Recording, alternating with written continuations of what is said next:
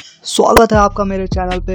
Hi I am Dilshad मैं लेकर आया हूँ स्टोरी जो डिपेंड होगा कोटेशन और प्रोवर्ब पे, और आपको फ़िल्म की रिव्यू भी मिलेगी हमारे चैनल पे। So stay tune with my channel anything depend on mood शाम का वक्त है। एक ऑफ़िस के दो दोस्त हमेशा की तरह घूमने निकलते हैं। मोहित एंड दीप। दीप। यार, एक बात बता। कुछ दिन पहले मैंने तुझे एक पेपर दिया था ऑफ़िस का। तूने संभाल के तो रखा है ना? बिकॉज़ बहुत इंपॉर्टेंट पेपर है वो। बॉस कभी भी मांग सकता है मुझसे। मोहित हाँ होगा ही। दीप, अबे होगा नहीं चेक कर लेना फिर से आज। दोनों अपने अपने घर चले जाते हैं फिर। कल सुबह दोनों ऑफ़िस में मिलते हैं। हमेशा की तरह वैसे ही दिन बीतता है। मोहित ये ले तेरा पेपर, तू ही रख। बेफालतू में हिरा वेरा गया तो फिर दीप वो पेपर लेकर अपने पास रख लेता है। इसी तरह हँसते खेलते पूरा दिन बीत जाता है। अगली सुबह ऑफ़िस में दीप अपने ऑफ़िस के डेस्क पे अपना सारा सामान चेक करता है। सारे डॉक्यूमेंट अपने अपने जगह पे रखता है। साफ़ करते वक्त दीप का कैमरा डेस्क से नीचे गिर जाता है। डीप उसे उठाता है और फिर चेक करने लगता है। कहीं ख़राब तो नहीं हो गया। मोहित बगल वाले डेस्क से, क्या हुआ, सब ठीक है? दीप हाँ बस वो कैमरा गिर गया। मोहित, चल रहा है ना? दीप हम्म बस वही चेक कर रहा हूँ। तभी बॉस का बुलाहट आता है दीप को। दीप बॉस के केबिन जाता है और वहाँ फिर उन दोनों के बीच कंपनी से रिलेटेड कुछ बातें चलती है। दीप बॉस, आपने जो पेपर दिए थे, उसका क्या करूँ? बॉस, एक काम करो, वो मुझे दे ही दो। वैसे भी दो दिन बाद मुझे ज़रूरत है ही उस पेपर का। दीप, मन मन में फुसफुसाते हुए, अभी थोड़ी देर पहले तो यही थी। यार, मोहित, तूने मुझे वो पेपर दी थी ना? मोहित हाँ दी तो थी। हुआ क्या? दीप यार मिल नहीं रहा है। मोहित चेक कर अच्छे से। मोहित आता है उसके डेस्क पे और वो भी ढूँढने लगता है, पर मिल नहीं पाता है। मोहित, यार तू लाया नहीं होगा। घर पे चेक करना। दीप, अरे वो तो मैं कर लूँगा बट मुझे अच्छे से याद है मैं लाया था आज। अच्छा रुक बॉस को कह के आता हूँ कि घर पे भूल आया। दीप, बहुत टेंशन में। रास्ते में भी मोहित समझाता रहा कि अरे तू घर पे चेक करना। उसी रात मोहित के फ़ोन की घंटी बजती है। मोहित फ़ोन उठाते हुए हम्म दीप, बोल। दीप, यार घर पे भी नहीं है। पूरा चेक कर लिया। मोहित, ओके, तू टेंशन मत ले। कल ऑफ़िस में मिलते हैं, फिर बात करते हैं। तू आराम कर, टेंशन मत ले ज़्यादा। और कल आधे घंटे पहले चलेंगे ऑफ़िस नेक्स्ट डे। दोनों पहुँचते हैं ऑफ़िस आधे घंटे पहले।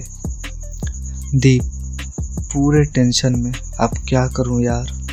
मोहित, अरे चल तू मेरे साथ, ऑफ़िस के कैमरे में देख लेते हैं। मैंने कैमरे वाले से बात कर ली है, इसलिए आधे घंटे पहले आए हैं, ताकि किसी को पता न चले। अब चल, दोनों जाते हैं। कैमरे की फुटेज देखते हैं। पर कुछ भी देखने को नहीं मिलता है। दीप और भी ज़्यादा टेंशन में मोहित उसे दिलासा देते रहता है। आज भी दीप अपने बॉस को कोई बहाना दे देता है। ऑफ़िस का टाइम खत्म, दीप अपने घर चला आता है। उसी रात फिर से मोहित के फ़ोन की घंटी बजती है। मोहित फ़ोन उठाते हुए हूँ दीप, बोल। दीप कल फिर से ऑफ़िस आधे घंटे पहले ही चलेंगे। मोहित, क्यों? दीप, बस तू आ जाना यार। नेक्स्ट डे मोहित, बता भाई, क्या सोचा है आज? दीप, यार वो तो चुरा ही लिया किसी ने, लेकिन मैं ये सोच रहा था कि अगर वो चोर मिल जाए तो वो क्या करेगा? मोहित, करेगा क्या? मार की डर से माफ़ी मांगेगा, पर मिले तब बताऊँगा साले को। दीप हूँ, पर मैं सोच रहा था कि माफ़ मैं करूँगा या नहीं। मोहित, देख, पहले तो माफ़ी के लायक नहीं होगा, पर फिर भी माफ़ कर देना चाहिए। माफ़ करना भी अच्छी बात ही होती है। दीप तो ठीक है, मैंने माफ़ कर दिया तुझे।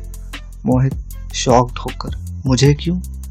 तब दीप अपना कैमरा निकाल के दिखाता है और कहता है जब मन नहीं लगा तो कैमरा ही यूज़ करने को दिल किया और ये सब देखने को मिला।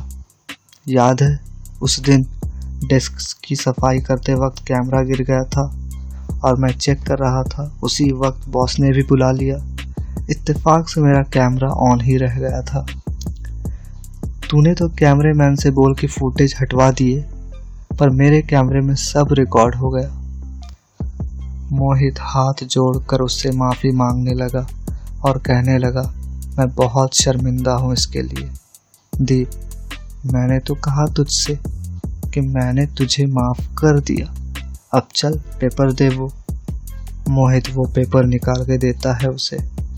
दीप वो पेपर लेकर जाने लगता है। थोड़ी देर बाद ऑफ़िस के अंदर, मोहित, यार, मुझसे बहुत बड़ी गलती हो गई। माफ़ कर देना मुझे। दीप, गलत तो तूने किया है, पर फिर भी मैंने तुझे माफ़ किया। जानता है क्यों?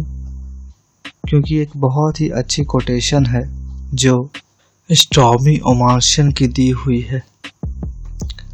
Forgiveness doesn't make the other person right it makes you free तूने जो किया वो गलत है, और ये बदल नहीं सकता, पर तुझे माफ़ करके मैं फ्री हो गया। उम्मीद है आपने कुछ तो सीखा होगा आज की स्टोरी से, कि ज़रूरी नहीं है कि बहुत ही रीज़नेबल वजह चाहिए किसी को माफ़ करने के लिए। बस आप उसे माफ़ कर दो, क्योंकि माफ़ करने से आपका दिल हल्का हो जाएगा। किसी ने गलती की तो वो गलती ही रहेगी। Thank you